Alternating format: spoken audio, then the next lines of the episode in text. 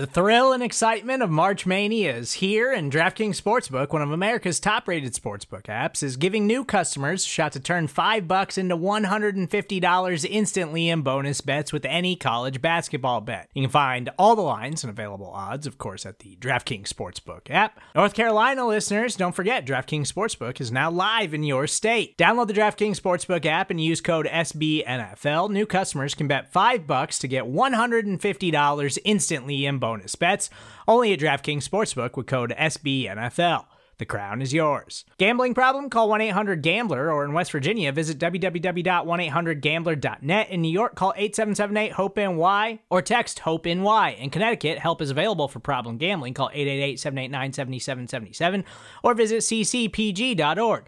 Please play responsibly on behalf of Boot Hill Casino and Resort. Twenty-one plus, age varies by jurisdiction, void in Ontario. Bonus bets expire one hundred sixty-eight hours after issuance. See d k n g dot com slash b ball for eligibility, deposit restrictions, terms, and responsible gaming resources.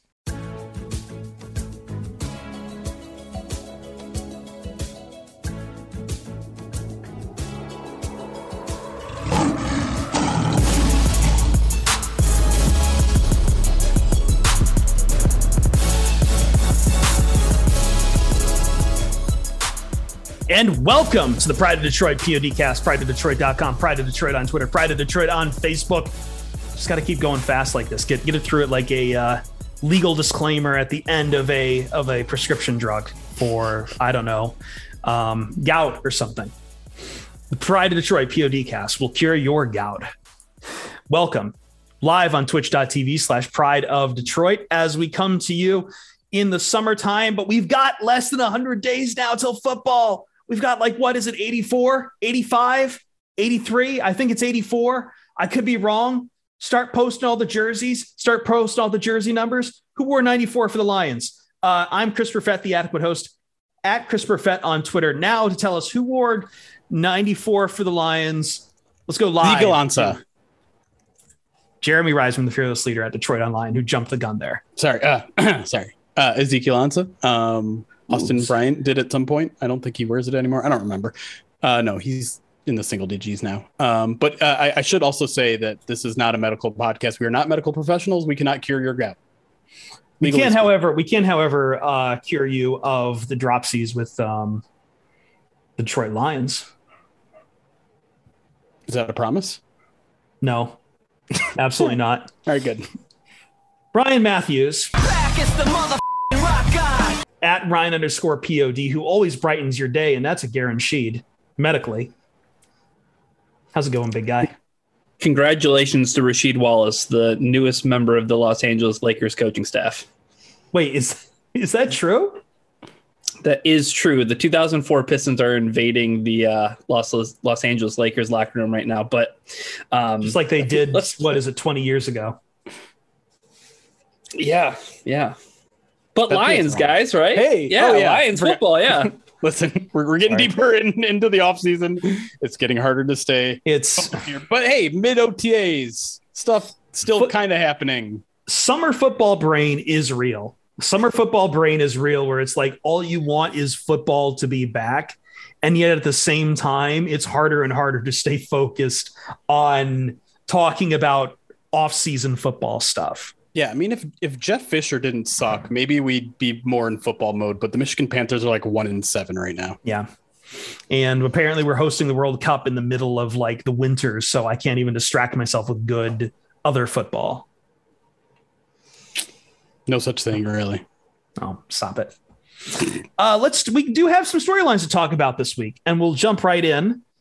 Uh, we have, we're on this show. We're going to be talking about play calling. We're going to be talking about Deuce Staley, DeAndre Swift, Jeff Okudah.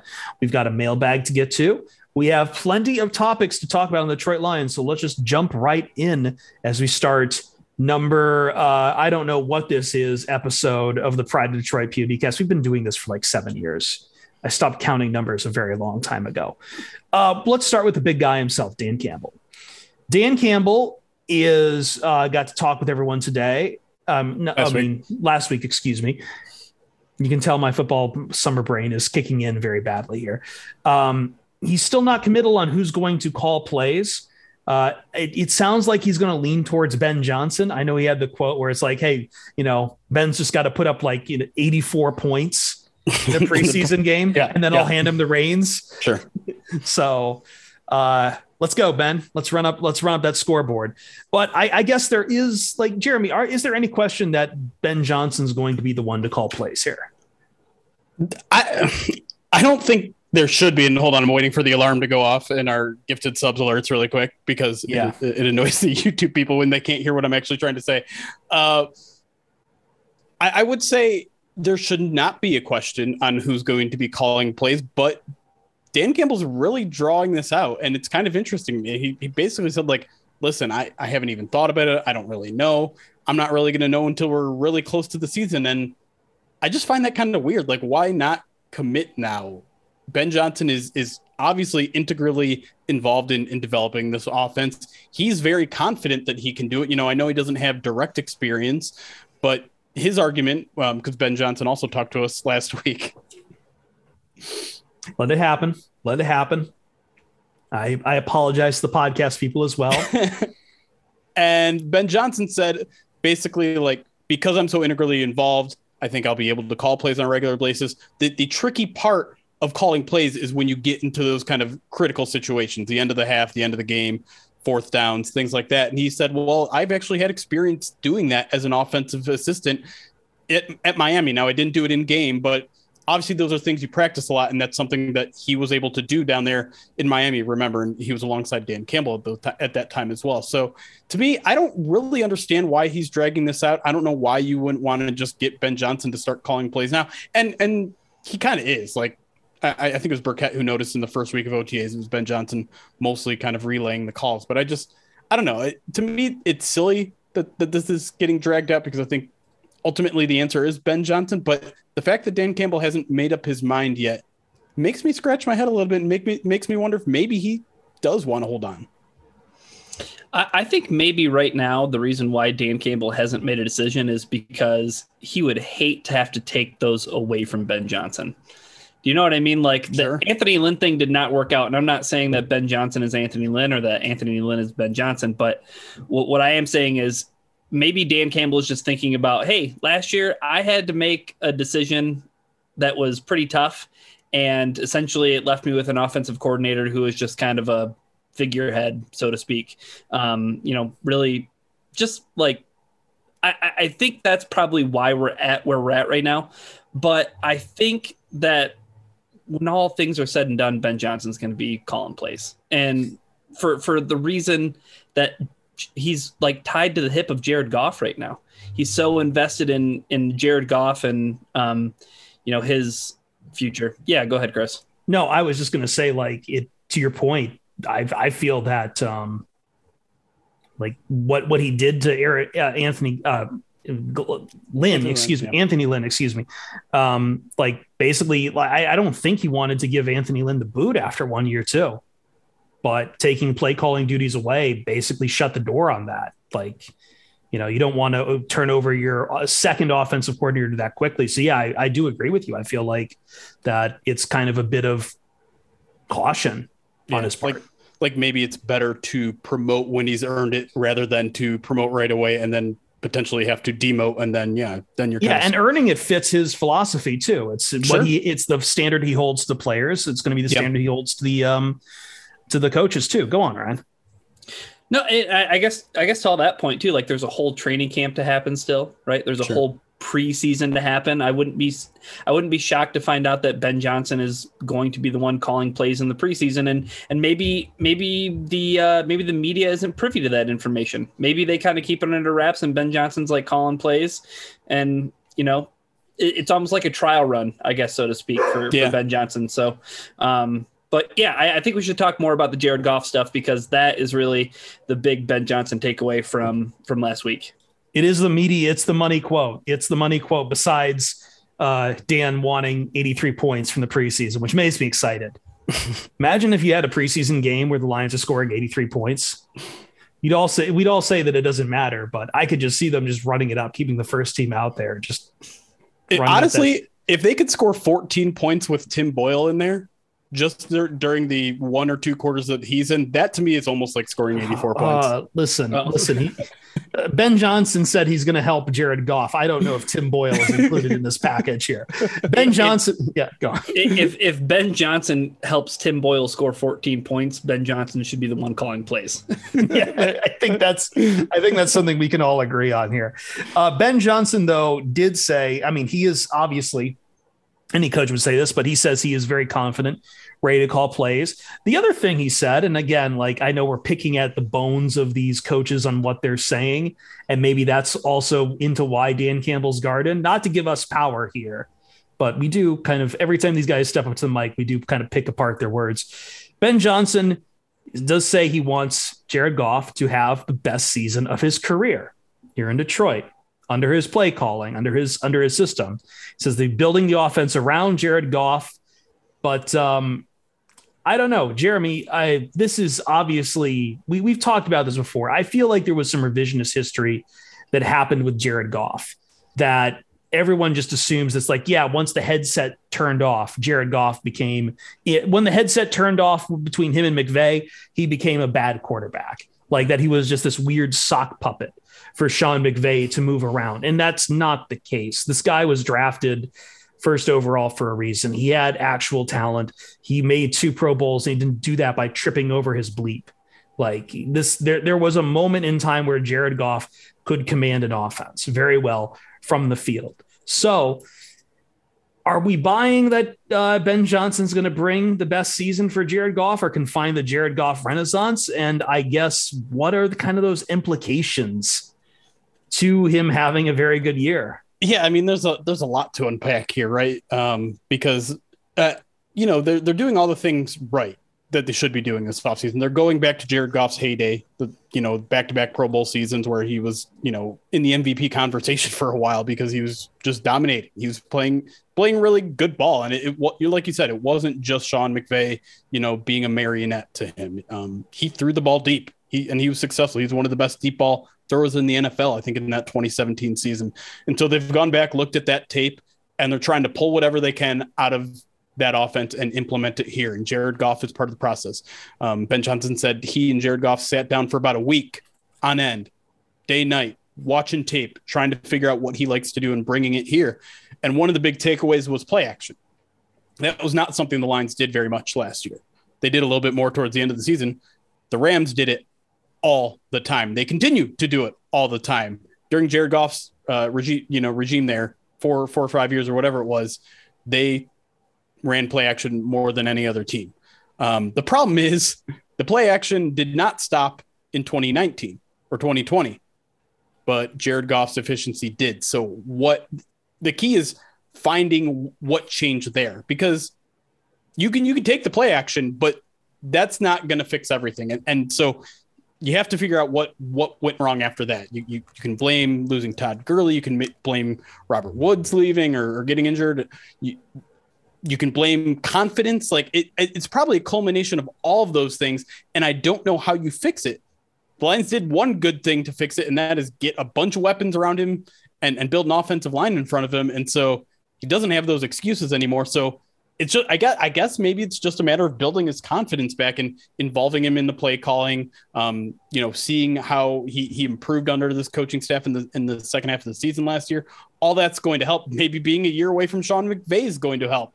Um, but, but I don't know, like, I'm not ready to quite buy in that. Like, okay, suddenly we're going to get Los Angeles Rams, you know, Super Bowl contender Jared Goff um, of, of three years ago, all of a sudden, just because they're implementing more play action. There, there's, there's more to fixing Jared Goff than just that, but it, it's a good step in the right direction.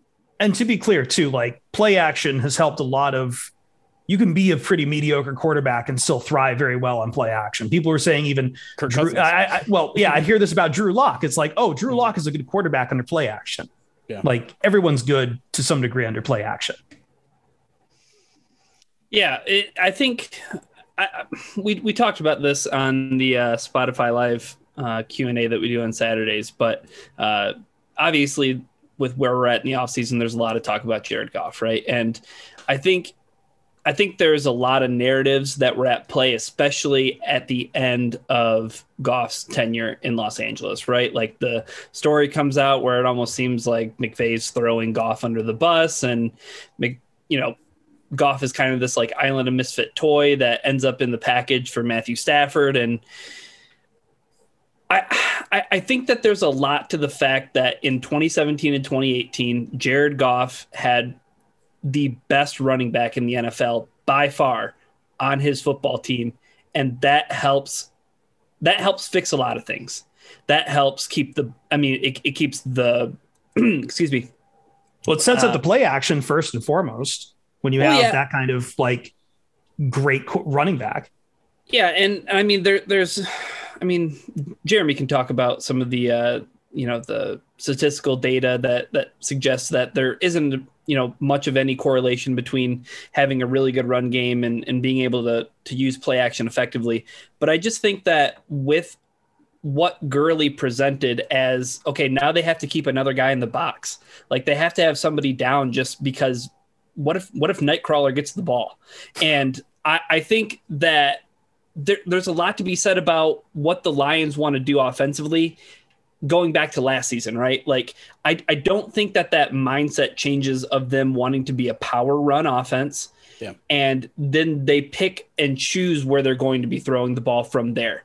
I think the huge departure you're going to see from last season's Jared Goff to what we'll, we'll see here in twenty twenty-two is that average depth of target is going to rise exponentially. Because I think that they're really going to try to get away from the dink and dunk stuff, especially the throws close to the line of scrimmage or behind the line of scrimmage. Uh, they, they're going to want to try to get vertical, and they have the guys to do it now. I, I think that's the one thing that we can say unequivocally is that the Lions have upgraded their wide receiver room. D J Shark, drafting Jameson Williams whenever he gets back, you know, Josh Reynolds for an entire season. Yep. The Lions are in a much better spot when it comes to the weapons that are around Jared Goff. And that has never been, I think, anybody's quibble, right? I think everybody understands that, or, or they should understand that if, if the weapons are around Goff, that he seems to be successful.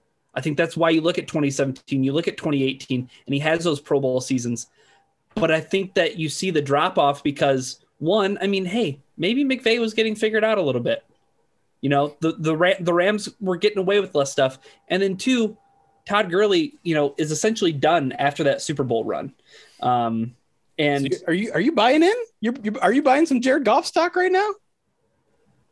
It's pretty low, right? Like, I, I feel like I'm buying low. You're buying the dip. You're buying the dip. Well, the, no, the dip was in October. It, it's a slightly more dip. It's a slightly longer dip. Oh, it was like, I mean, like it was like Dow Jones, like at beginning of COVID, if I would have bought it on Halloween. Right. Like if I would have bought Jared Goff stock on, on Halloween, I'd be a, I feel like I'd be a moderately successful guy. But alas, Jeremy, I don't know. Should should people buy into Jared Goff? Like, is there is there anything to that kind of theory? I mean, like, there's, you put there's the guys some... around him and he'll be successful. Sure. I mean, a little bit. I, I don't want to knock the the twenty nineteen and twenty twenty Rams though. Like they were these untalented guys with with no weapons. Like they they were good enough to be a better team and, a, and certainly a better offense than they were those two years. And, and Goff is largely to blame for that. And.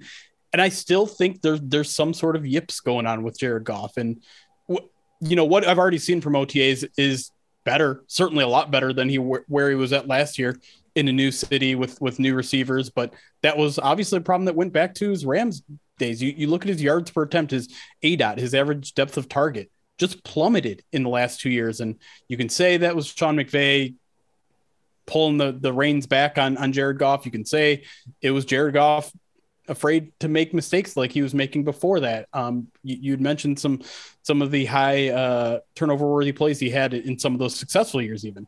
Um, but I, I just, I need, I need to see it. Like I can't, I can't take the four game sample from the end of last year and just be like, that's him. And that's, that's going to be him going forward. Even, even though he has better weapons this year around, even though he has a healthy offensive line this, this time around from, from the beginning, I need to see it because there is two and a half years of very bad tape that precedes those four games that I'm not just going to wash away because there's a couple new receivers in town. Yeah. And I think, I think what's, what still is in Jared Goff's hands is some of the decision-making at the end of the day.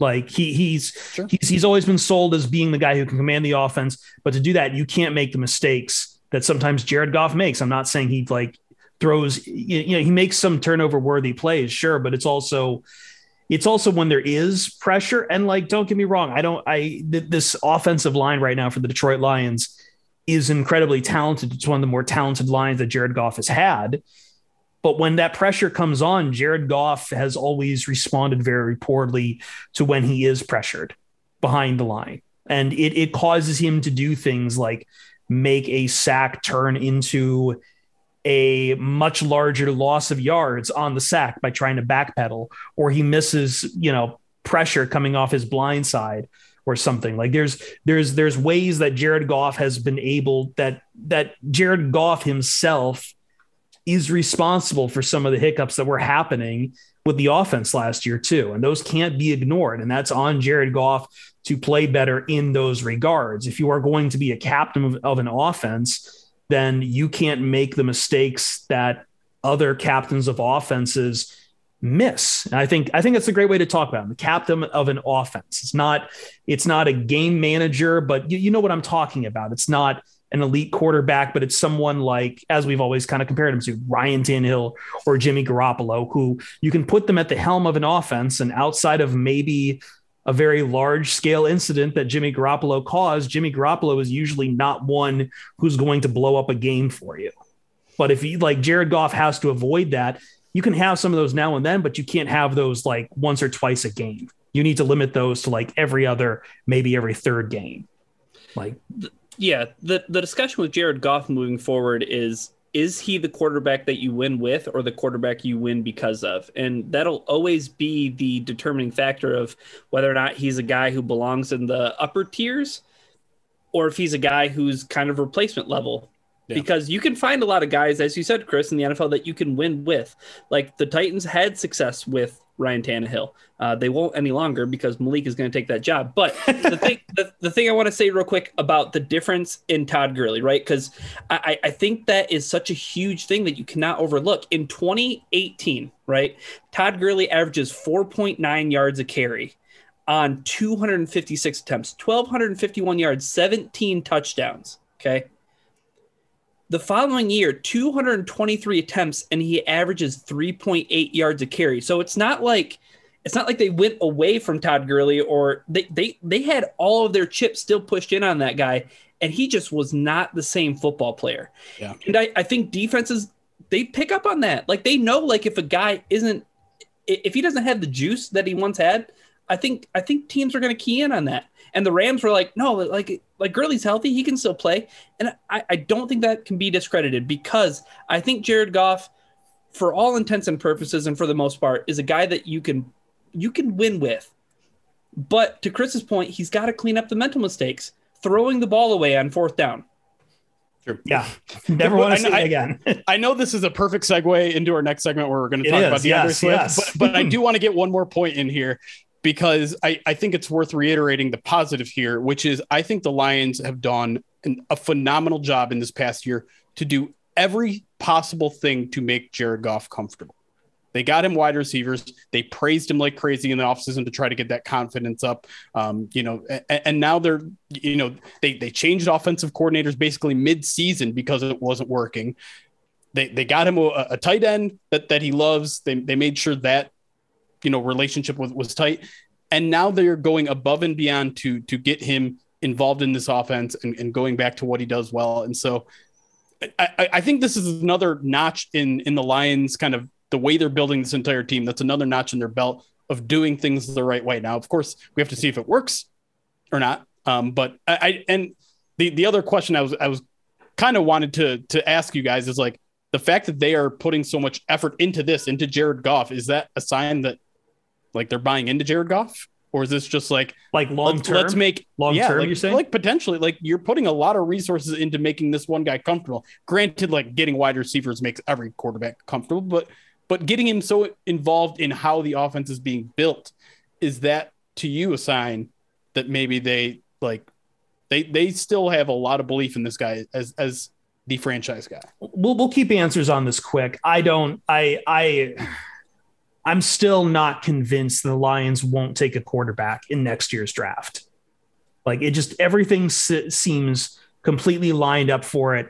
And the the level that Goff has to play to prove he's worth long-term, I don't even know if he can just do it with just one year too. Like, it can't just be a one-year flash in the pan. Like, this is, this is too important of a decision to really leave up to going back to Jared Goff again. So I don't, I still don't think they're keeping him from long-term. This offense seems flexible enough. They can throw whoever in there, and they'll probably, again, as I said, play action helps a lot of people look very good.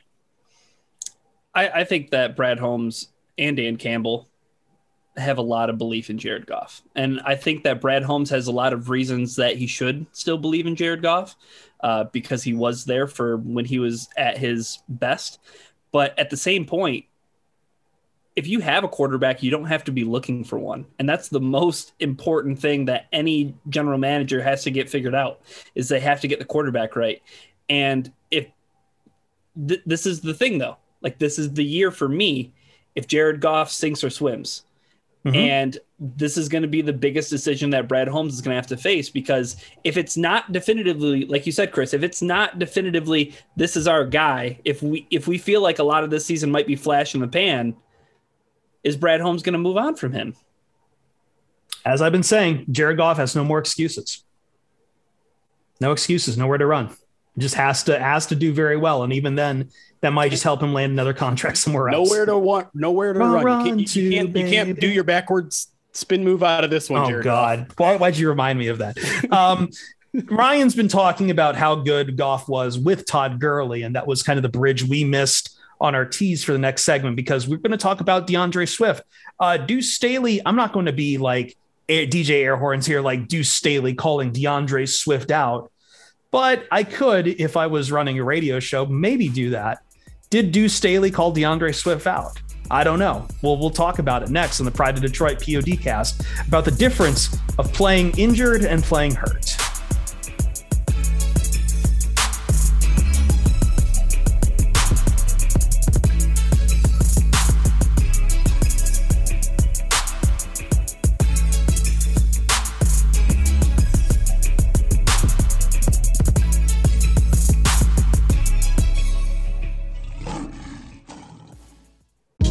Hey, this is Scott Galloway, author, professor, entrepreneur, and most importantly, host of the Prop G podcast. We got a special series running on right now called The Future of Work, where I answer all your questions on, surprise, the future of work.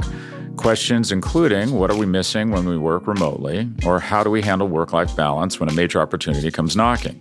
From the provocative to the technical, we're offering insights you won't want to miss. So tune in to The Future of Work, a Prop G Pod special sponsored by Canva. You can find it on the Prop G Pod wherever you get your podcasts. Another day is here, and you're ready for it. What to wear? Check. Breakfast, lunch, and dinner? Check. Planning for what's next and how to save for it? That's where Bank of America can help. For your financial to-dos, Bank of America has experts ready to help get you closer to your goals. Get started at one of our local financial centers or twenty-four seven in our mobile banking app. Find a location near you at bankofamerica.com slash talk to us. What would you like the power to do? Mobile banking requires downloading the app and is only available for select devices. Message and data rates may apply. Bank of America N A, member F D I C. Welcome back to the Pride of Detroit PODcast. Kicking around here in the dead of football summer with ninety plus days to go. And yet uh, just summer football brain is a real affliction. Talk to your doctor about it. While we talk about Deuce Staley and DeAndre Swift. So this made us some headlines, and I always know that there's something's going to be coming up when I get asked about it um, at my other line of work. And that would happen to be the comments we had from uh, Deuce Staley, running backs coach and assistant head coach for the Detroit Lions, as he maybe challenged DeAndre Swift. So DeAndre Swift, on background, has missed seven games in his first two seasons. Uh, for last year with the injured injured shoulder. I believe he had a concussion in there in his history as well. And th- those are concerns. But Deuce is, we, we know how big the run game is for Detroit's identity, or what they want their identity to be. And when Swift is in the backfield, it is a difference. Swift is a, you know, four plus yards per yards per attempt average. Uh, do I have that right, Jeremy? Yeah, I think so. Okay. Just making sure. I, I blanked for a second. Um, running back. And he is the engine that Detroit counts on to make their run game work. Uh, so Deuce Staley came out this week and said, injuries happen. But one thing, one of the things Swift and I had a conversation about is you've got to be able to play through some of those injuries as a running back. We all know there is a difference between being hurt and uh, being injured and being hurt. As soon as you step in this building as a running back, day one training camp, you're not going to feel the same. There will be some things you have to fight through. You know, he's, uh, it's on, on one hand, it's very steady kind of old school football talk, especially the, are you injured or are you hurt? And to a degree, there is truth that you are going to be playing through, through hurt a lot playing American football. But uh, Jeremy, like knowing the importance of the running back position, knowing that Deuce is kind of, I'm not going to say he's calling him out, but he's speaking to what I believe are some realities of the game. But you, I think you see this a little bit differently. Well, I, th- there's a couple things to this. There, there is how it relates to Deuce Staley, or I'm sorry, to, to DeAndre Swift. And, and let's start there, because I do think he's kind of more or less calling him out. And he, he did try to backpedal a little bit later in the, in the conversation, saying like, oh, you guys asked me about DeAndre Swift. I have this conversation with everybody. And, um, and he was asked directly, like, do you think there were any opportunities last year DeAndre Swift could have played, but didn't? And he said, I don't know that. There's no way I could know that. I won't ever know that. But this is not the first time I've heard veiled criticisms about DeAndre Swift about this exact thing. This is not the only person. This is the only person who I've heard say it publicly in front of the media, which is it's, it's a, it's a thing, like to, to say that in, in front of the media. And listen, the one thing about this coaching staff is they will never have a conversation with the media that they already have not had with the players themselves. And he said he had a, the conversation with DeAndre Swift, and he said he took it well and, and all that sort of stuff. But this is a very real, like, you weren't tough enough last year. And I know, I know he didn't phrase it that way and he never would, but that's essentially what he's saying. And it is a challenge to him. It is a challenge to him. Uh, but yeah. I see it kind of as a former player to a player challenging them. Which right. I know that, that, that again, we talk about these guys are former players in the yep. N F L. That carries it specific resonates. Weight when yes. it is a former N F L one hundred percent running back telling you that you weren't available. one hundred percent. And, and yeah, I, I think, I think you can only have those sort of conversations, those really tough conversations, when you do kind of carry that, you know, validity to you, that, that you've, you've seen it, you've fought through it, you've done it yourself. So I know you can do it. Yeah, it's um, a challenge to be better. Right. And and listen, like there's there's nothing necessarily inherently wrong with challenging your, your players to play better. I do think maybe there is a conversation to be had about whether this is an appropriate conversation to have with an employee, though. Like just saying like, you're hurt, I still expect you to play in in a league where they are trying to promote player safety. And he's not he's not asking him to play while he's injured. Right. And there, there, I do believe there's a difference. Um, but it's, it's just, it, I don't think it's a good look, first of all. And I think we can have a conversation about whether that's an appropriate or something that you should be encouraging your players to do. Now, I, I know one of the major points, and it's one I don't want to overlook, is here is everyone's playing hurt in some sort of way, right? This is, this is the N F L. Everyone's going to have nicks and bruises and, and, and, and pulls and, and things like that. Um, but We're we're entering kind of an era in which players are taking more autonomy of their own health and their own business decisions and things like that. And so there's kind of this this clash here with like an old school mentality of like rub some dirt on it and get back in, and new school mentality with the players, which is like, I want to be able to walk when I'm fifty. And so this kind of is it, like, this is at the crux in between those two arguments, like pitchforking both ways, because I do see it both ways. Like, obviously, he's not going. He, I, I don't think Deuce Staley wants DeAndre Swift to to risk his long term health in any sort of way. but he might be encouraging that unintendedly.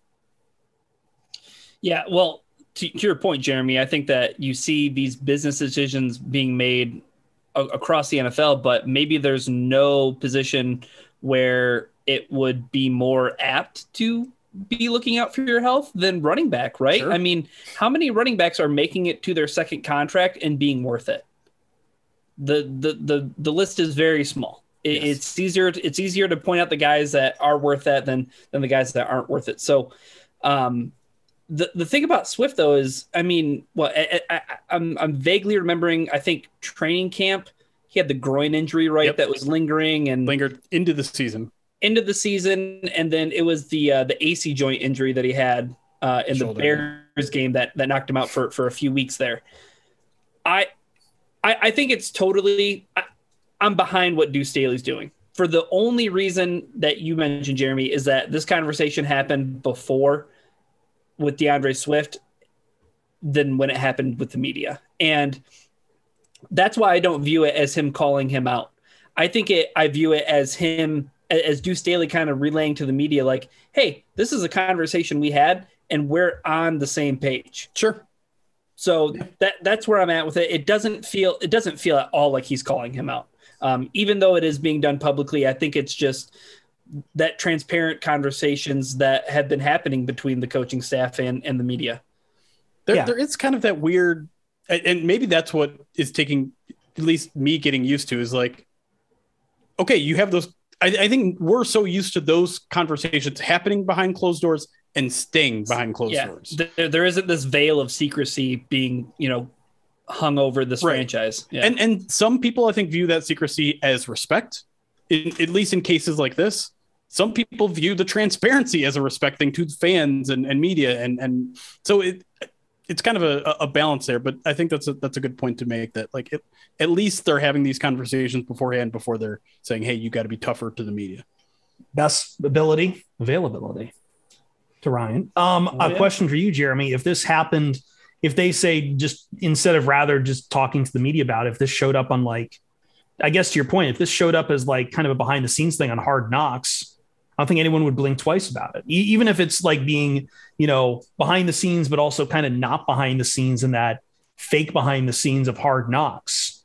Right. I feel like I yeah. think, yeah, I, I mean, yeah, I think it's we're all kind of getting used to the transparency. And again, sometimes it gets certain guys in trouble. Like Dan Campbell definitely got raked a little bit about, you know, the, the comments last year with Jared Goff. And I'm sure he had those conversations with Jared Goff before he he spoke to the spoke to the media, but yeah, I, I don't think Deuce Staley is calling him out. Again, I, I have to cleave to this idea that it is a former player and former players. I, I, I agree with Ryan. Like there is a bit of a generational divide here, but I think also he, he understands that he wants DeAndre Swift to play hard because that's how you earn that second contract. Like it, it's a weird catch twenty-two of trying to earn that second contract. Like you can't just preserve yourself too much because you'll end up in a situation, a different position, but take Kenny Golladay. Kenny Golladay preserved himself so much, and I guess he got a bunch of money, but he preserved himself so much that um, he ended up in New York. He ended up in. And he's probably not going to see the end of that contract. Well, he's not we, going to see to another. Right uh, he's not going to see a third contract. He's not going to see a third contract. Like is that, my point? Yeah, like like you can't just hide yourself away, especially if you're a running back. You have to have some sort of production yeah. at the same time, and and. and just explicitly draw that line, right? Like Deuce Staley is a former running back. Like yes, he understands the N F L, the shield right. itself. He he understands that like every play that you're getting the ball, and even a lot of the plays where you're not getting the ball, it's like you're in a car accident. I, I think Reggie yeah. Bush, um, when he was with the Lions, he he said something to that similar effect of like, yeah, like every play is like being in a car accident. Yeah, ten, ten seasons. Deuce Staley said that. Deuce Staley said that last week. So yeah, yeah. guys are going seventy, eighty, ninety or you know, eighteen, nineteen, twenty miles per hour crashing into each other. Right. Um, yeah. But I, I d- does the, the, the old school mentality bother you guys at all? Like the whole, like play through injuries, like that's just how it works in the N F L. Do you no, think, man. Like do you think there's some... any old schoolness to that, that that maybe needs to be phased out of, of the N F L mentality. Look, man, at some point the sausage has to be made. Like I, I can't, I, I know there's more concern about it, but at the same time, maybe I'm jaded because like, in a different sport, and I think Ryan will appreciate this, like the Ben Simmons conversation poisoned a lot of us. And I think sometimes like like when, for, and for those who don't know, in the N B A, Ben Simmons sat out a long time with the seventy-sixers, got traded to the Nets and sat out even through a playoff series. I guess we later found out he did have some back injuries, but at that point it was almost like boy crying wolf a little bit too much. Some people just refused to believe him. And like, that's, and you had former players in the N B A calling out Ben Simmons, and in the N F L, that code of toughness is jacked up to eleven. It's jacked up to eleven that you have, because it is such a collective mentality that you being available helps your team win, which helps everyone else raise the tide and, and, and all ships rise with that tide. Like when your team wins, it helps everyone out financially too. Like everyone gets better contracts if your team is going to the Super Bowl, or you get to say after, after playing career that you were a Pro Bowler, or you have a Super Bowl ring, or you made playoff chases. Like that helps you. So like there's, there's no, there's, it is a team sport that requires everyone to really buy in. And when you're talking about running backs, you were talking about fifty percent of your offense in some cases, that it is such an element that you need your lead back, and DeAndre Swift is the lead back. You need him out there. Like it, I, I know that you don't want to ruin a guy's career so much, but there is kind of that expectation of sacrifice that I think isn't just completely, I, I don't, I don't know if I can still call it old school. I still think that's current school too. Like, and I know players are looking out for themselves more and more, but it's what's expected of you from your, from other people in the locker room. And it's what expect is expected of you from the coaches. And it's what's expected. You. It's expected from everyone. And like, I don't, I don't think that in, in this case, it really takes a back seat. I don't want them to be stupid about it. I don't want them to be reckless about it, but I think we can understand the difference between reckless and, and having a collective mentality, that the collective good outweighs the individual. Well, speaking of injuries, we want to start talking about Jeff Okudah.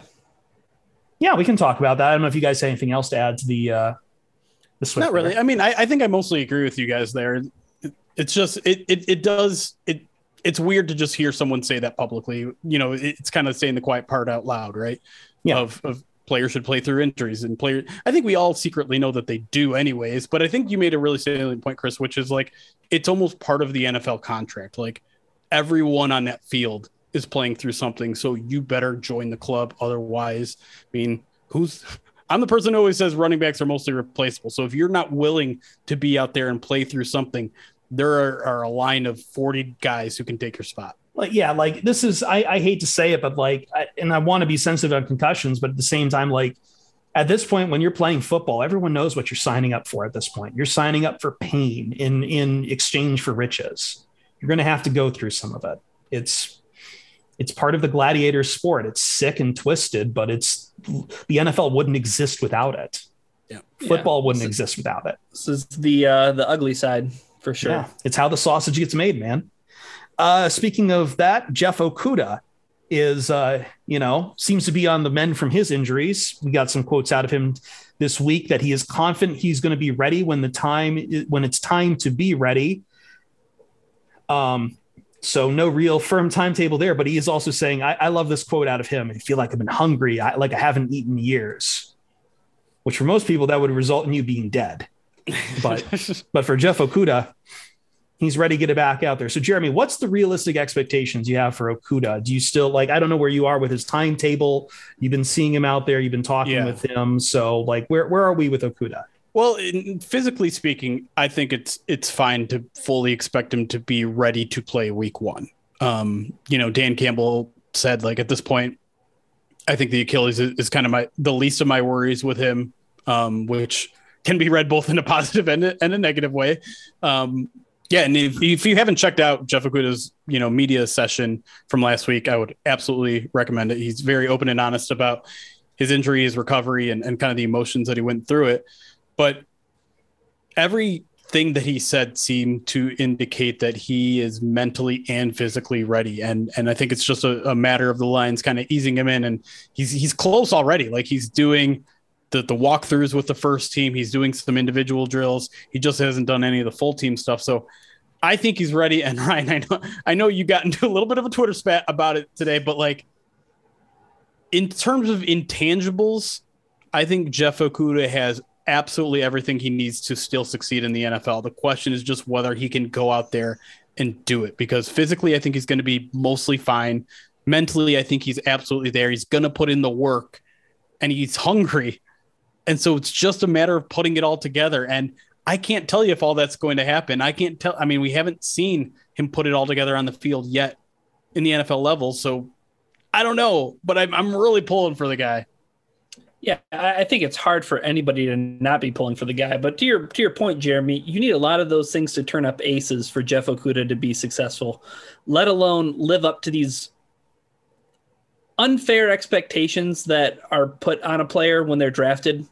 Um, you know, I, I think back to Eric Ebron. I think back to even T J Hockenson to a little sure. bit right now for our discussions one hundred percent that we've had about him. Like, if you're a X player at your position drafted this high, you need to do X, Y, and Z in order to be successful. And it's suffice to say that Jeff Okudah hasn't done a lot of those things. A rookie season with Matt Patricia, you know, he, correct me if I'm wrong, but even going into that season, he didn't have a full off season because it was COVID year. And also he had the core surgery right. that he was recovering from. Yep. So, um, you know, you have that in Okudah's first season.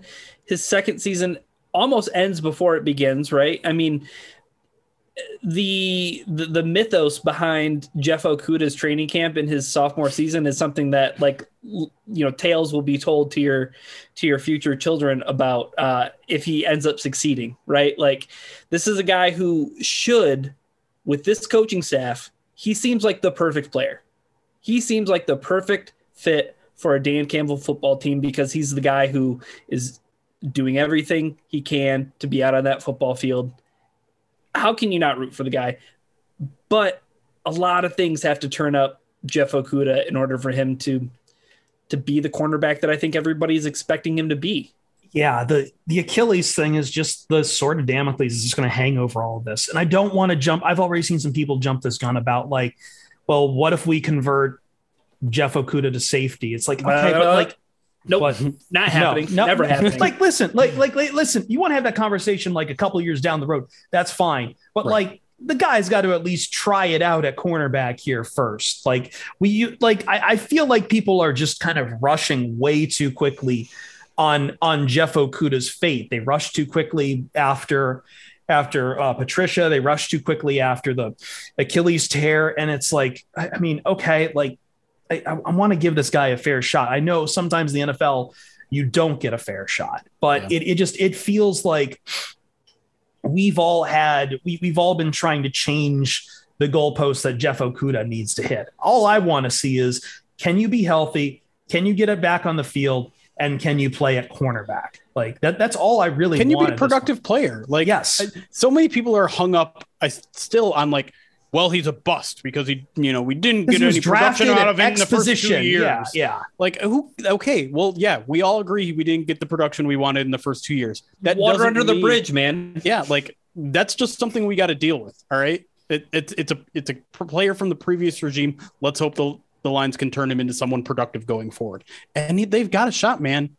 They've got a shot because this guy is talented. He is motivated, and man, like. He is just going to do everything.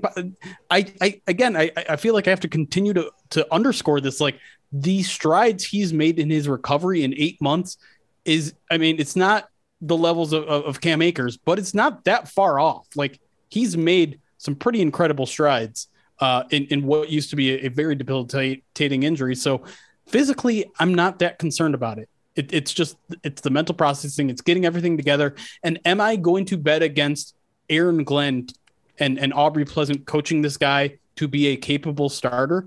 As an Amon-Ra hater, he they turned that guy into a pretty darn good cornerback at the end of the season. And I say that tongue in cheek, by the way. Um, so yeah, I I mean I'm not I'm not saying Jeff Okudah is going to be a top ten cornerback this year, but I'm saying he I think by the end of the season, if he stays healthy, big if, I think he's going to look like a capable starter and someone the Lions are going to want in the starting lineup in twenty twenty-three. I think that's a fair, that's just a very fair bar to hit. That's a very fair bar to try to hit. It, it is a very fair bar, but do you know how many people you just pissed off by saying that, Jeremy? Because that's not, because it's Too not bad. enough. And, and this not... is, this is, this is what's so maddening about all of the discussion around Okudah though, is the expectations are too lofty for a guy who plays that specific position. Like cornerback is, I mean, would you argue it's that like hard. Maybe the only position that's harder to play is quarterback? Like cornerback is a very, yes. very hard position to play yes. in the N F L. To, to your point, Ryan, I feel like we do this every year too with Okudah. It's like we build up these expectations to sky high, to sky high levels, just specifically to knock him down. Like even when we were having these conversations about how hard it is to adjust the N F L, people were still saying, "Yeah, but you drafted him top ten, so he has to be productive the first year as a yeah. cornerback." So it's like, so why are that- you doing that? Why are yeah. you setting him up? Why are you in your? I'm not saying someone's setting him up to fail, but you in your head are setting yourself up as a fan to be disappointed. Yeah. Nailed it. Yep. Let's take a quick break. We've got a mailbag, and uh, we've been meaning to read these reviews, and we're going to get to them in a little bit. And uh, Ryan's bringing back the mailbag one more time. We've got plenty of questions to get to as we roll down the road here of summertime on the Pride of Detroit PODcast.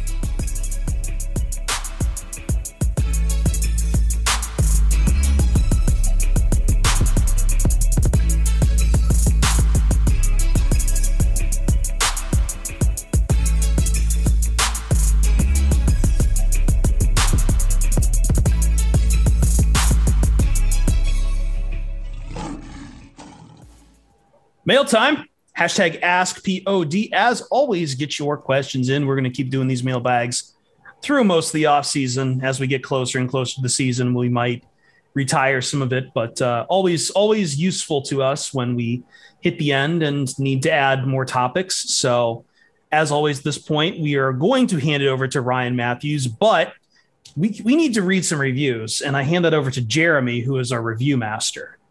Oh, I get a new title. Uh, nice.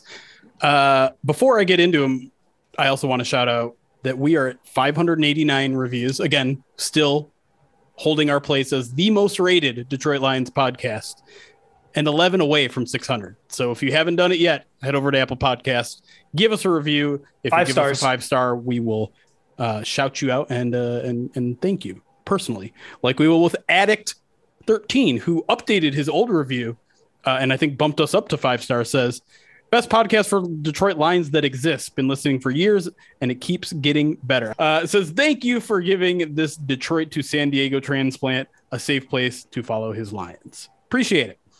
Uh, next one comes from D. Flater, says, uh, five stars, says, we are so blessed as Lions fans to have a variety of great podcasts to follow, and P O D is right at the top of the mountain with the best of the best. Keep up the good work, fellas. And to close out, Uh, K. Bodebo, uh, I guess is how we say that. Five stars says, perfect balance of fandom and objectiveness. uh, an unnecessary shot at Chris again. This one, not so much his fault, I don't think. And, you know, I don't even I don't even agree with that, I'm going to say. It says, worst part of the podcast is Chris's goatee, and it's not even that bad. What, what am I? Oh, my God. Why am I getting these strays? I feel like that's unfair to put in the podcast because you don't know that Chris has a goatee if you just listen to the podcast. That's true.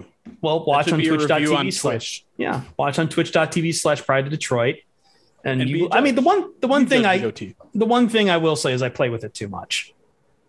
And you stop doing that. And onto the mailbag. Phrasing. All right, let's let's go let's go let's go to mail time. All right, what you got for us, Sackmaster Ryan?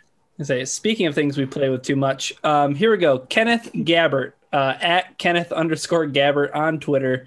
He asks, who are you rooting for the most to succeed this year on the team or the coaching staff? I feel like if you listen to the podcast, really any one of our podcasts in the past two weeks, it's clear that my answer is Jeff Okudah. Because one, I want him to prove all the doubters wrong. Two, it would make for a fantastic story. And three, the Lions really need a good cornerback. They'd so get a lot better. They'd get a lot better. Um, I don't I don't want to go too much into that one. So I don't know. Is is do you have a, a, a more interesting, um, a, a better or a different answer than than that? Either of you? I this probably isn't better. And I think it's like a yeah, no, duh. But like it's hard for me. And I mean, it's right at the top. So again, yeah, no, duh. I get it.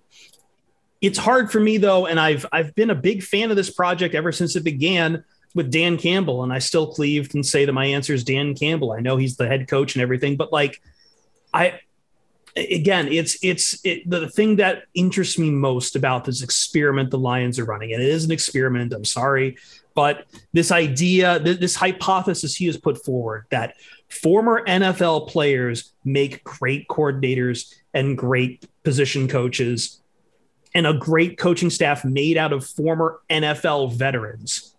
I want that to, to succeed. And Dan Campbell is the one has, who has said, this is my experiment and this is what I will live and die by, is whether or not former N F L players like Deuce Staley and Aaron Glenn can be great defensive coordinators, assistant head coaches. Like, again, I've talked about how, how loaded the, the team is. Everyone knows it about how many former N F L players, not rent, not rocket scientists, not guys who just did like, you know, uh, top the charts at like Villanova or whatever, and then just became, and like maybe went U D F A and then immediately went over to a quality assistant. Those guys are fine. They're X's and O's guys, but we've, we, we, we had a long conversation during a break about cronyism. And a lot of that is because of guys who just like, they're part of there. There is a fraternity of coaches, and Dan Campbell kind of sits squarely outside it. And has said, hey, this fraternity can also include former players at the highest level.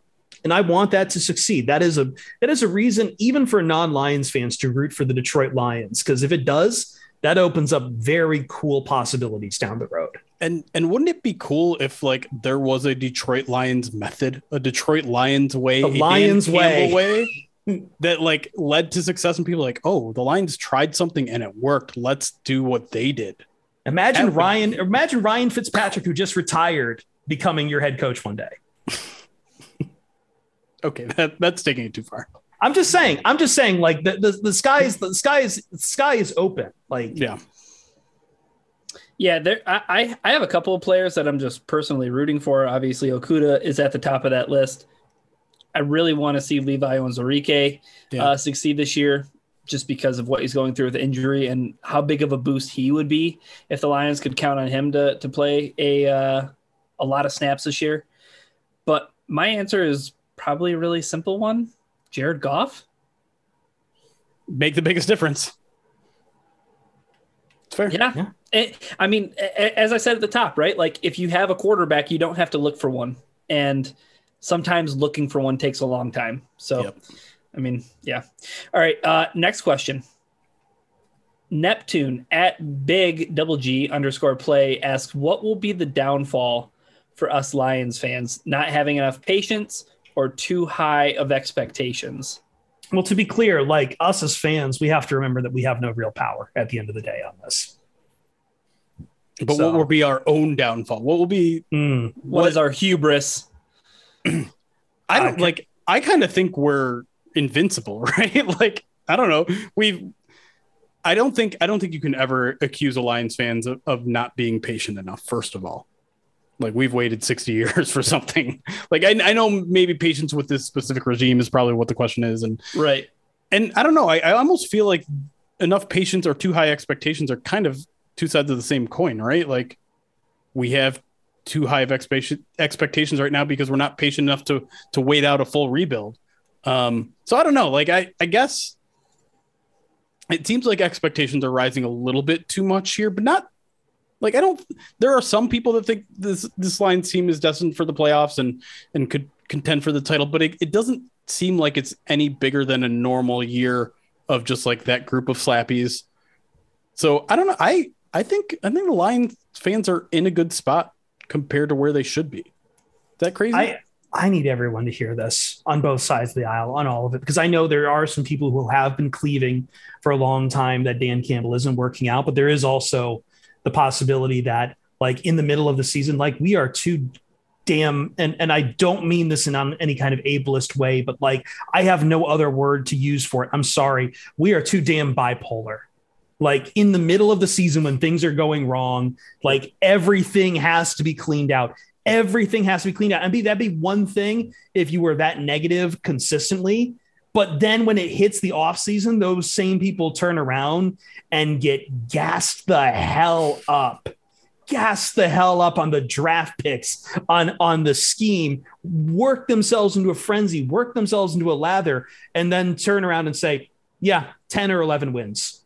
And even in some Detroit media st- st- stalls, out there, some talking heads who in the middle of the season had nothing but bad words for certain players or or this this particular regime, crushing them, crushing them, crushing them. And here we are in the middle of June, and suddenly it's all about, hey, man, the sky's the limit with this team. Like, what, what, what, what? I ask you to be consistent. Hate, but do it honestly. Love, but do it honestly. But for the love of God, I can't do this whiplash. It's the thing that annoys me the most about this fan base, that somehow in the middle of the season, it's fire everyone, fire everyone, fire everyone. Then we hit June. Yeah, I think this team can win ten games. It's it's tough, though, right? Because, I mean, this is not a Detroit thing. This is this is an everyone thing because, I mean, we let's be honest. Like, we were guilty of it, too. Like, we yeah. had Jared Goff dead and buried in early November, and now we're giving him a little bit of a chance. No, no one here is saying, like, he's going to be a Pro Bowler again, but I mean, I'm holding, we I'm keep going back. back to that, that sent, like we talked last offseason that we would know, we would wait until Thanksgiving to see if Jared Goff was going to be the guy. And we gave up on him before Thanksgiving. That is true. And yeah, again, we're all guilty of that. I'm a little guilty of it. I'm also part of the Lions fan base. So I'm at least aware of that at some point, but I'm also a little more reserved on Jared Goff, partly because also I want a new quarterback in anyway. But at the same time, like, Just I don't I, I'd like to think I don't go to that extreme level of whiplash as some other fans do. The the only thing I'll say is I kind of love it. Like this this is why I'm so addicted to football, is because of the swings of emotion, because of like the wildness of it, because there is nothing else in the world that makes me so angry and happy as football, I don't think. That that felt like a very sad sentence to say, but like it's it's just like I don't. There's nothing in the world that has emotional swings of football to me, and that is just a wild ride that I don't want to get off. Before the Lions, I made this podcast. Uh, I had a college football podcast, and I had one of the sound bites we used to open the podcast was a clip from uh, Mike Ryan, the producer of the Dan Le Batard Show, screaming about Miami Hurricanes football, screaming as his voice breaks. Fire everyone, fire everyone. It's a joke. Like that's, that's what I, yeah, that's, that's football. Yeah.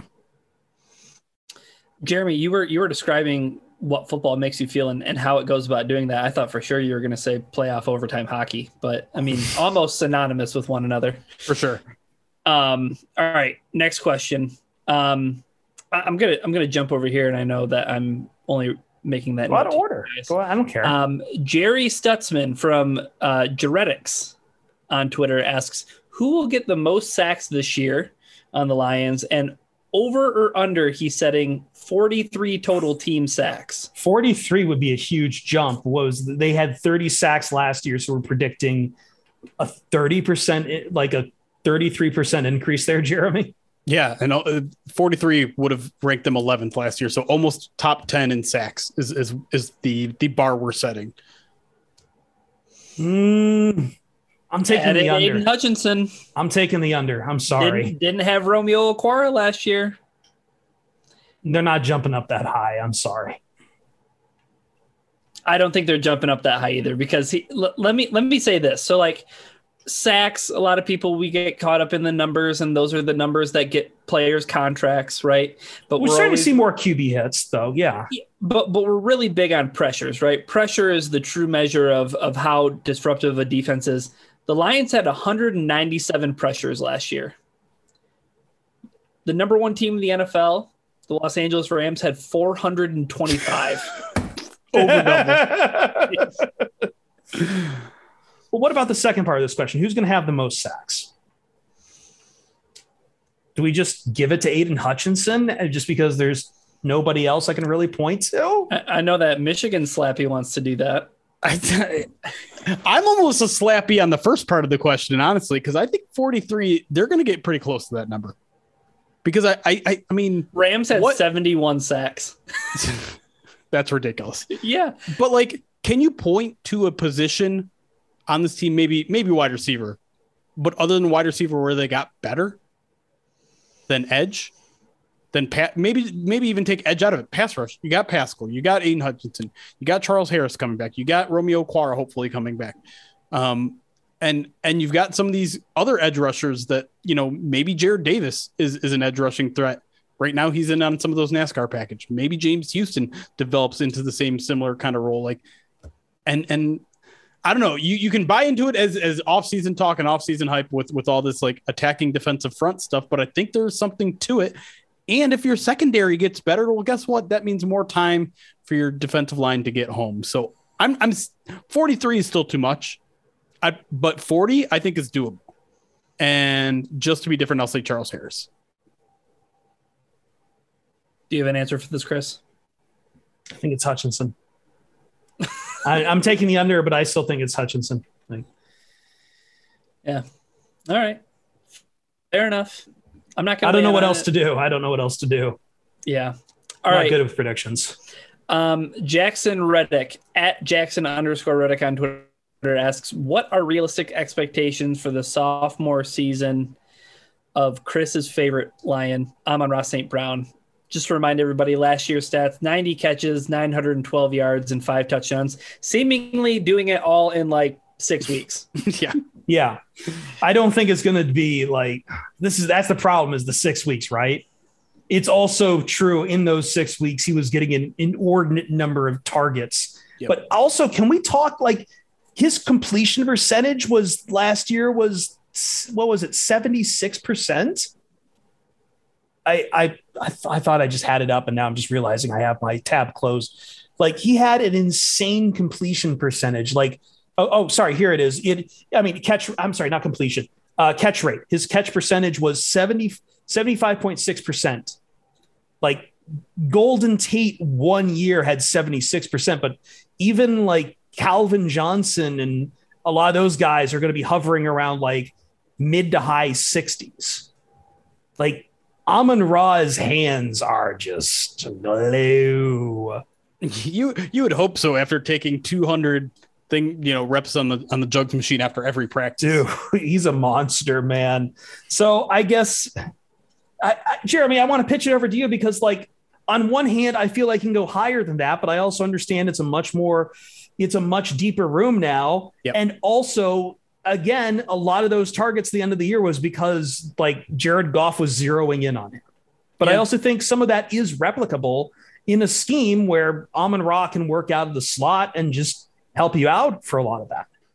Yeah, I mean, they're not going to go away from him, right? Like they they figured something out with, with Amon-Ra. They figured out they have some something with him, and he's going to be a reliable option um, on third downs. Um, he'll, he'll still catch a lot of the, the close to the line of scrimmage stuff, which is – I think that that plays a part in, in some with, with the catch rate, but um, they'll also be able to do a lot more with him. They'll also probably have him run downfield a little bit more, and we'll get to see what, what he's able to do in, in those sort of situations. I think you can expect a better season from him in terms of the statistical output, just because he'll be able to spread that over seventeen games instead of six, but not like, don't expect this guy to get like sixteen hundred yards. I think like, Over a thousand is realistic. You Over a thousand is doable. Yes. I, maybe, maybe like an eleven hundred. So, you know, two hundred yard bump up might not seem a lot considering how he finished the season. But I think given that they're just going to spread the ball around a lot more, I think, I think we can't expect like a fifty percent increase or anything crazy like that. Yeah. There, there are a lot of mouths to feed on offense, I, which is a good thing. Yep. I just have to, I just have to go back to that. Cause I, I I've been able to like check here, like, so Golden Tate in twenty seventeen had a seventy-six point seven percent catch percentage, which is like, that is uh, receptions divided by targets. Right.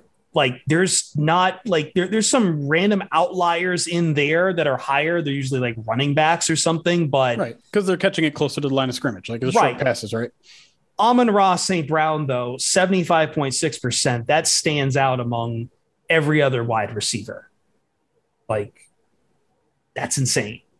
I don't know if that's if that is continued to be rep- replicated across multiple years, but I kind of want to see him around maybe like seventy percent catch percentage again. Maybe I, I have a quick follow-up question that you guys can answer real quick. Looking at those three stats, ninety catches, nine hundred twelve yards, five touchdowns. If you can only say that he's going to do better in one of those three spots, which one would you bet it on? Yards, probably yards, yards, but touchdowns isn't. I mean, actually, no, wait, Get, probably catches, probably, probably catches. Just again because of his catch percentage. Like I the, feel the, like The one thing I might say is I think he might have more yards per catch this year because he was such a, you know, short yardage target last year. They're going to open things up a little bit, and I think they're going to move Amon-Ra around on the outside, on the slot. He's he's going to expand his route tree is what, what I'm basically saying, which means his yards per catch might go up. Yeah, I, I don't mean this as a slam by any means, but to that point, Jeremy, like of the top fifteen receivers graded by um, Pro Football Focus in terms of their receiving grade, Amon-Ra had the he he was tied with the lowest yards per reception uh, of those fifteen receivers. The other guy was Hunter Renfrow. So a very similarly used wide receiver. So. Right. But everyone loved Hunter Renfrow last year. He yeah, got, I mean, he just got you he, cut, he did it all year. Touchdowns. Yeah, he, yeah, he had over one hundred catches. Yeah, for sure. Um, all right, uh, from Trevor Boyle at Boyle underscore Trevor on Twitter. Predictions for the starting linebackers at the end of the year, barring any injuries. This is an interesting exercise. We need right. we need something other than predictions, though. I feel like this is like two three weeks of just this is all you can do, though. Like this is all I know, man. Predicting, I know. predicting, predicting. Um, but the the interesting part of that question, I think, is end of the season. Right? It's not who's going to start at linebacker at the beginning of the year, who's going to be there at the end of the season, which I think, but, but we've switched off injuries. Injuries are not right in the equation. Right. And so I, I feel like Trevor here is trying to get us to say Malcolm Rodriguez since it's the end of the year. And I'm not, I'm, I'm not going to fall into that trap because I, I do think expectations are a little bit too high for him right now. Um, but I think, I think Derek Barnes is a safe bet. But who's alongside him is tough because is Alex Anzalone ever going to lose that job? I,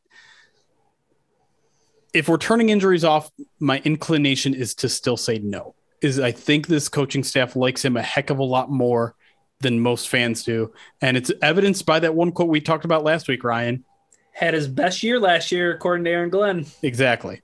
And so I think, I think, you know, if, if the Lions have their, their preference happen, I think those two stay essentially the starters of the entire season. But I do think we'll, I mean, there, there's essentially a third starting li- linebacker in that room who's, who plays kind of that Sam role, which is more of a pass rush role, who, which I think currently I would say belongs to Julian Okwara.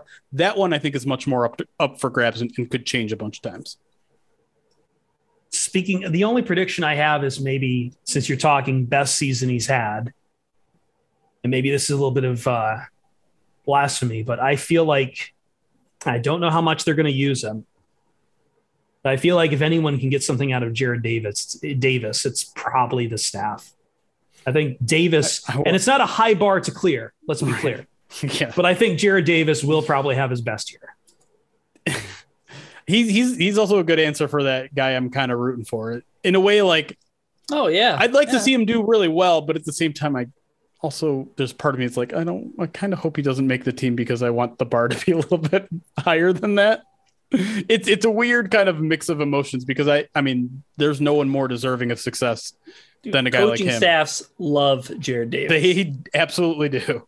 And there's, there's a reason for it, right? Like he's a good locker room hard presence. Worker. He's a hard worker. He's a great guy to have out there to, to compete against on the field because he's going to give it every rep, but I'm not yeah. saying Jarrad Davis is going to light the world on fire. I'm just saying right. he's going to clear the bar that he has set for himself. I, I th- and here's the thing. I think they the Lions are molding out a role for him that makes sense for him. And it's, it's one that a lot of Lions fans have been drumming up for a long time. It's like, put that guy on the edge. He might be able to pass rush a little bit. Yep. Now, again, like I, I'm not even penciling him in on the fifty-three man roster at this point, but he's, he's going to have his best chance to succeed, I feel, under this coaching staff. I think he makes the roster. There yeah. you go. We got a prediction out of you. Do do we have time for one more? Can we? Uh, yeah, we can make more? a real quick one. Yeah. Okay. So this is from Jay Cooper on Twitter at Jamel Cooper, who I believe called into the live Q and A show and had a fantastic question about why do people care so much about backup quarterbacks? That's right. Um, we he, a, he, yeah, he asks, has Brad Holmes given us unreal slash unfair expectations when it comes to late round picks? Uh, I feel like people are more down on Barnes than maybe they would be if Saint Brown wasn't so great in year one. I think they're expecting big things from Rodriguez, maybe too soon. I feel like you don't even need to mention Rodriguez, just talk about James Houston. Um, I kind of agree with him in that the sense that, like, this kind of goes back to the Neptune's question. The, my answer there about kind of the whiplash we have that I feel like Lions fans get so gassed up in an offseason that even the third day, the third day uh, pickups are going to be fantastic. And to be clear, that's not a problem either to just the Detroit Lions or even to just Brad Holmes. I remember in years past, sure. guys would be like, oh, this pick, this pickup in like the fifth round is going to be so great for us. But I, I don't know. I think Brad Holmes' strength is his late day wheeling and dealing and finding like great pickups. But at the same time, yeah, guess what? Not, that doesn't mean a hundred percent hit rate. Like, yeah. yeah, yeah, no. And I, I think to that point too, Chris, like everybody's fan base thinks that their G M does a great job with late round draft picks because it's always after the draft. It's, oh, X player should have gone a round earlier or two rounds earlier. And there, there's some way to always spin it that like some G M is, is good at late round drafting until they're not, you yep. know what I mean? Like, um, but right now I think Holmes is kind of maybe positioning himself to be on a hot streak. When you get somebody who I just said, like Amon-Ra Saint Brown in yeah. the fourth round, and he's a top fifteen receiver, according to P F F. I mean, that's setting the bar pretty high. You get yeah. to toot your horn after that. You get to toot your horn after that and getting some U D F As who can somehow start at corner. I mean, maybe they weren't fantastic, but like the fact that you got production out of A J Parker and Jerry Jacobs is uh, that, that that's spe- fantastic. That speaks to it too. And, and Jeremy, I want you to jump in, but like the other thing is like, there's a huge swath of late round picks this, this, this draft class. Right. With, with the Lions, you know, there, there's a lot of like James Mitchell. He, he's really going to play if if he's healthy and ready to go. Like Malcolm Rodriguez could squeak his way into, you know, a defensive role. So, yeah. And, and I think this year will tell us a lot more about Brad Holmes' capability of, of drafting late because Amon-Ra exactly, and Derek yeah. Barnes were fourth round picks, but they didn't have a fifth round pick last year. They didn't have a sixth round pick and they only had Jamar Jefferson as a seventh round pick. And we'll see how that works out. Like you said, James Mitchell, Malcolm Rodriguez, James Houston, Chase Lucas. I, Personally, I think like there we we can't make any sweeping generalizations about how Brad Holmes does as a as a day three drafter. Um, but I think you're I think a lot of things you guys said were right. Like I, I think draft Twitter in general falls in love with day three guys and, and just convinces themselves they're they're eventually going to be starters. I do find it interesting, like the the the, the question asker mentioned like the dichotomy dichotomy between Amon-Ra and Derek Brown, Derek Barnes, who as as you probably remember, back to back picks, right? So yeah. like expectations have to be the exact same for these guys, which I, yeah, I, I do think Amon-Ra's success has probably led to some, to some unfair expectations out of Derek Barnes. Yeah. Th- um, those, those needle in the haystack hits happen all the time, they're, but it's just, yeah. they're hard to predict. And to be honest, we're only in, I mean, to go back to Amon-Ra, we're only in his sophomore year too. Like he sure. could just be a flash in the pan. I hope he's not. But I'm saying, like you just said that. I'm look, listen, man. All I'm saying is the title of the podcast. Don't you dare do that to me. All I am trying to say. Christopher Fett thinks Amon-Ra is a flash in the pan god. I can't even do my point now. I can't even do my point. My point was only that, like, we jump on these draft grades so quickly, right? Yeah. When the only grades we should be handing out for drafts are drafts that happened like three years ago. These guys, their stories aren't written. Oh, it all comes full circle to how I spent my entire day on Twitter. We got through an entire hour plus without talking about that. Good Success job. Odds. Yeah, good job. Close it Let's up. Go. Let's close it up. For myself, I'm Christopher Fett. Find me on Twitter at Christopher Fett, P E R F E T T. Jeremy Reisman, the fearless leader, at Detroit Online, who will be at... Uh, O T As mini-camp. This week. Mini camp, baby. Mini camp. Mandatory mini camp. We'll have a lot of great fun with you for that. We'll get some notes in for next time. Absolutely. And Ryan Matthews at Ryan underscore P O D, the burger eater and uh, destroyer of souls. And uh, Sackmaster. And Sackmaster and everything else. Yeah, we'll see. And from all of us here at Pride of Detroit, we will see you Starside.